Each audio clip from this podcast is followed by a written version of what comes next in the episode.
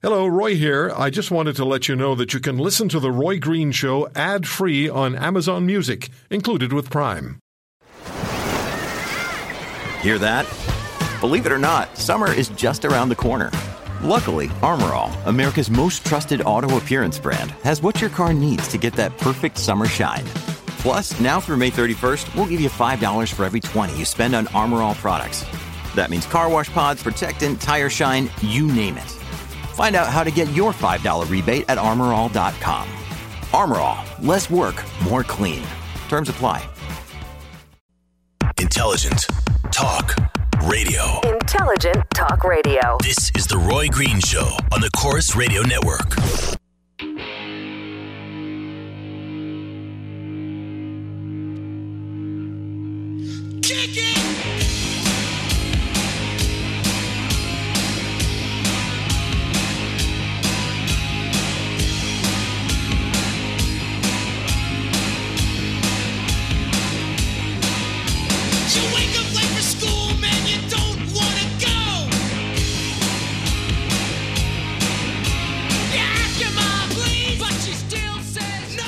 So, uh, who's been to traffic court?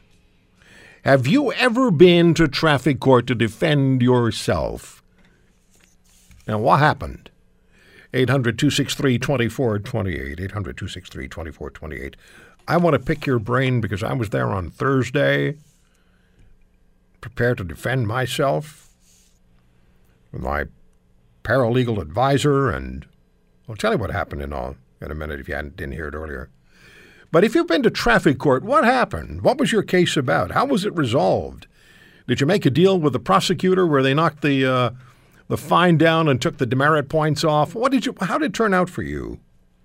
800-263-2428, wherever you are in Canada. 800-263-2428. Blair is in Surrey, British Columbia. How are you, Blair? Oh, hi, Roy. Thanks for taking my call. Well, it's my pleasure. So, Um, what so happened to I- you? Well, I, I want to first start off. I know it sounds. I want to say, you know what? I'm actually a good driver, right? you know, a really good driver. But say in about the last ten years here, um, I've been to tra- traffic court uh, five times. Wow. Yeah. Well, four of them had to do with um, very minor um, speeding tickets, Yeah. and one of them was um, actually a, a charge for uh, dangerous driving. But you know what? I, I, I want to say this, Blair, just before we go any further. On any given day, when people get into their vehicles, any number of unprepared things, unexpected things can happen. And there are times where you drive down the road, the speed limit is whatever the police officer says it is. So if it's posted at, say, 80, and you're doing 100, one police officer will give you 100 on Monday, another police officer won't give you the 100 on Tuesday, so you don't know what the speed limit is. Um, I, I totally agree with you, especially on the the busier um, you know highways and uh, and whatnot. Um, quite frankly, it's uh, it's it's ridiculous. When I say I'm a good driver, I can honestly say in school zones, uh, places like that or whatever, I, I'm literally the guy driving at 30 kilometers an hour the way you're supposed to. Right. So what happened to you? Um, well, say for instance, the last the last time um, I, I was in North Vancouver. It was uh, three o'clock in the morning. I was literally the only car um, on the road, and and the police officer pulled me over for going uh, 58 kilometers an hour. And the speed limit was 50? Correct. And and so so uh, another thing I certainly want to emphasize is I'll tell you something. If you have the time, uh, and I advise every Canadian to do this. Um, you know, it, it's not trying to beat the system. It really isn't. But if you believe you know you're innocent, Yeah. if you believe there, then I'll tell you what: go to court. Okay, You know what I Blair, mean? Blair, Blair, I'm sorry, but in the interest of time, so you went to court. What happened? Okay, so there was no, um, it was on a radar. Uh, the ticket was written up by simply the police officer stating that he had followed uh, behind me, Okay. and and and so that, that uh, so right away I said, "Wow, I'm going to challenge this one."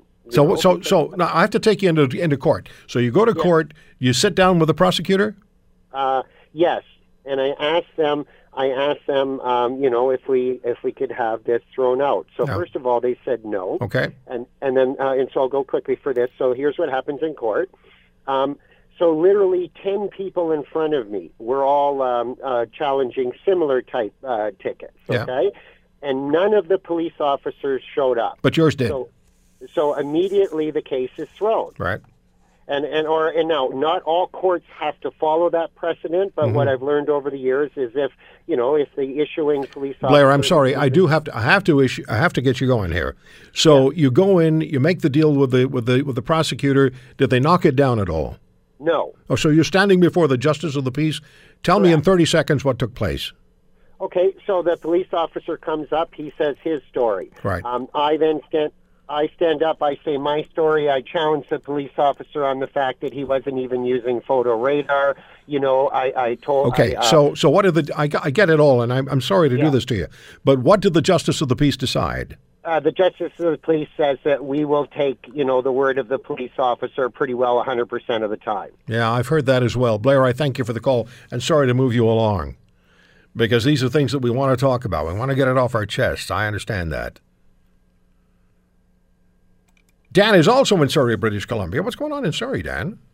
Oh, hello, Roy. How are Uh, you, sir? Well, it wasn't actually in Surrey that I was stopped by a traffic policeman. Uh, it occurred on October uh, 2014. Uh, 2014, that's correct. Uh, Okay. it was in Vancouver. I was crossing the uh, uh, one of the bridges there. I had actually just come onto the bridge from a side street and had to pick up speed to avoid the oncoming traffic. There was a fellow just speeding like crazy. And when I went over the hump of the bridge, the policeman at the other end with his radar pulled me over and gave me a speeding ticket. Okay. Uh, So I what was the to what was the ticket for? How much was it for? I think it was a hundred dollars, but I had to put out another fifteen dollars for victims of crime Right. and add on that surcharge. the government requires. Yeah. Yeah. Anyway, I felt that I was actually misled in a sense uh, uh, to plead guilty with an explanation. Uh, I thought that my explanation would get me off the hook, but the uh, judge literally had his mind on another planet when I provided it. it. It was so clear he wasn't listening because he'd already made up his mind. He was just letting me vent. Did you have any representation, or did you just go in by yourself? Stupidly, I did not. I thought that uh, honesty would prevail. Yeah, common sense. Yeah, common sense and honesty. And I just wasn't listening to it all. He was literally reading something else, and I could see his lips moving as I was going through the explanation. And of course, that deflates your sails Of right course it away. does. Of course it does. I lost all impetus, and uh, I just knew I'd have to pay. So you had to pay the full shot, I did. and you came out of there obviously with a bad taste in your mouth. A bad taste, but also a realization that uh, you do not go alone to even to You don't. court. You don't. do. Were you Always guil- were, were you were you guilty of the speeding? Yes, I was speeding, but I had to. If I hadn't done it, then Yeah. I would have had a serious collision. Yeah, I hear you. Thank you, Dan. I appreciate the call. This is what goes on in, in traffic court. So Dan's justice of the peace, or the judge, is reading something else while he's explaining what happened to him. Bruce is in Saskatoon, Saskatchewan. How are you, Bruce? Hi, Roy. Thanks for taking my call. It's my pleasure, sir. What happened to you? Roy, I, my offense took place on uh, June uh, 14th, 2014. It took 18 months to come to court. I was w- wearing a seatbelt, but incorrectly underneath my arm when I was stopped by a junior officer and issued a ticket. I challenged it because it wasn't written on the correct location where the ticket had taken place. And that's a valid challenge. And so I went to co- finally came to court October of 2015, and the Crown prosecutor asked me to look at the statement, and I says, "No, this is incorrect, and this is why, because there's no correct location." He says, "Well, that doesn't matter." He says the judge won't take that into um, effect. And What? And so we went to court. Absolutely, I like I, I couldn't believe it. I, he says, "Would you like to proceed?" And I said, "Sure, I'll proceed forward." We did. At the minute the officer, young officer gets on the stand, he changes his testimony and says he made an error in the ticket. After 18 months, nothing was corrected, nothing was issued, nothing was done until I brought it forward. The judge hears it. He asks me for my defense and, or my rebuttal to the uh, the officer's testimony, and the first thing I asked them was to read the top of the ticket. I do solemnly swear on behalf of Her Majesty the Queen, I did witness the following offense. I said, "What does that mean?" I said, You wrote the incorrect information down. You didn't change any of the testimony or anything like that. And then you come to court and say you made a mistake. That's why we're here 18 months later.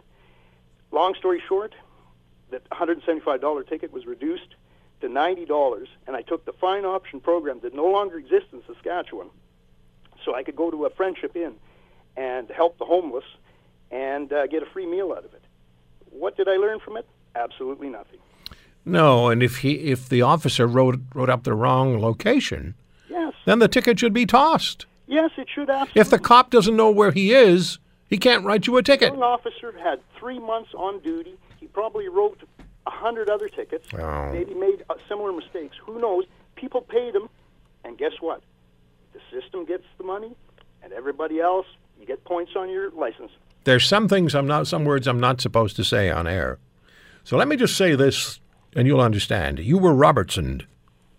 I believe it. Yes, sir. Thank you, Bruce. Appreciate the call. Wow. So the officer, 18 months, and then they find out that that he was in the wrong look. He wasn't where he, where he said he was. That's very, very interesting. Ken in Lamont, Alberta. How are you, Ken? Good day, Mr. Green. Great show as usual. Thank you, sir. What Uh, happened? Yeah, in Alberta, we have the if you have a photo radar or any ticket, you have the opportunity to go see the first appearance prosecutor.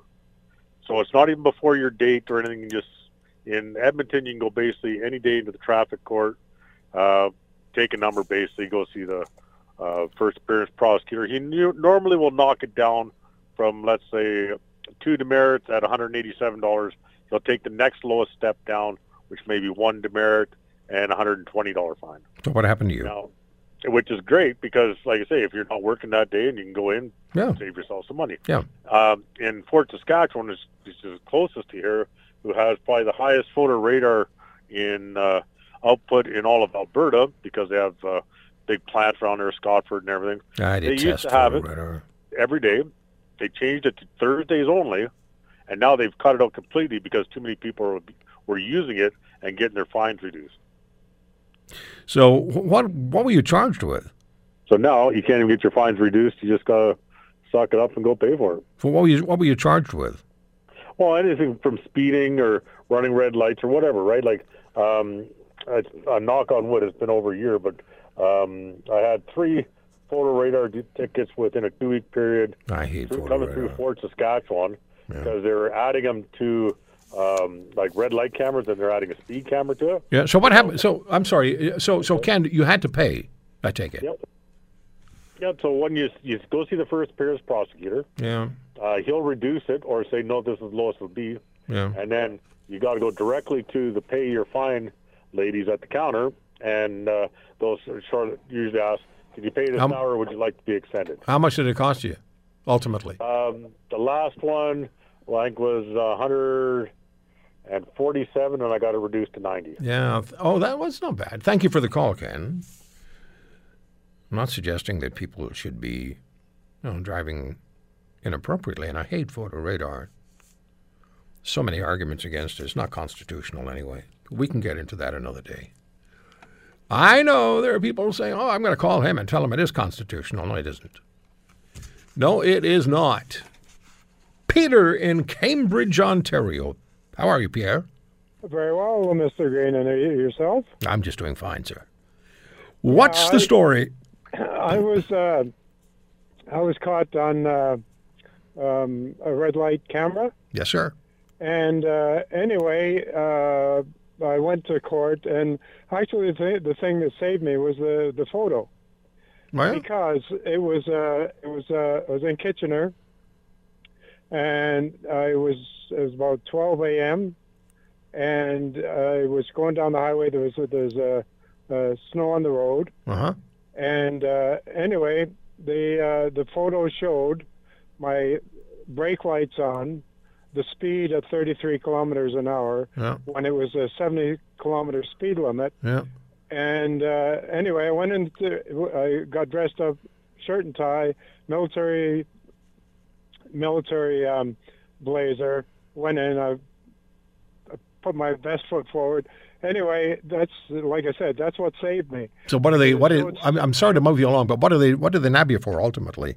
Uh, well, going through a red light. No, but what, how much was the fine? I was about 250, but I got off You got off completely Co- because completely. of, because of the photo radar. Yeah, because of the, the, picture. the photo showed me doing 33 kilometers an hour, snow on the road, and and that's what saved me. Okay, Peter, I appreciate your call, sir. Thank you very much. Here's what happened to me in 10 seconds. I went to uh, to court. I got a ticket for not stopping at a stop sign. I'm contesting it. I'm not going to give away the strategy on the air because we went to court. Court started at nine. People were making deals with the prosecutor at eight thirty, and then we sat in the courtroom. And about twenty people came up, and they all agreed that they had been doing what they were not supposed to be doing, but clearly their fines had been knocked down, and they got fined and they left. We got called up at 27 minutes before 12. And the justice of the peace says, Oh, I can't start a trial with only this little bit of time left. And then he went on talking for about 10 minutes. And uh, then he said, Oh, well, um, we'll have to uh, adjourn this case. And now I have to wait quite a few weeks before I get to go back. And hopefully this time we'll be able to present the case. And I've probably Robertson myself by by talking about it. But, but, I think we have a strong case. The officer kept staring at me. So I stared back. Anyway, uh, it's, it's, it's an interesting experience. It really, really is. We'll take a break and we'll come back with Marilisa Rocco.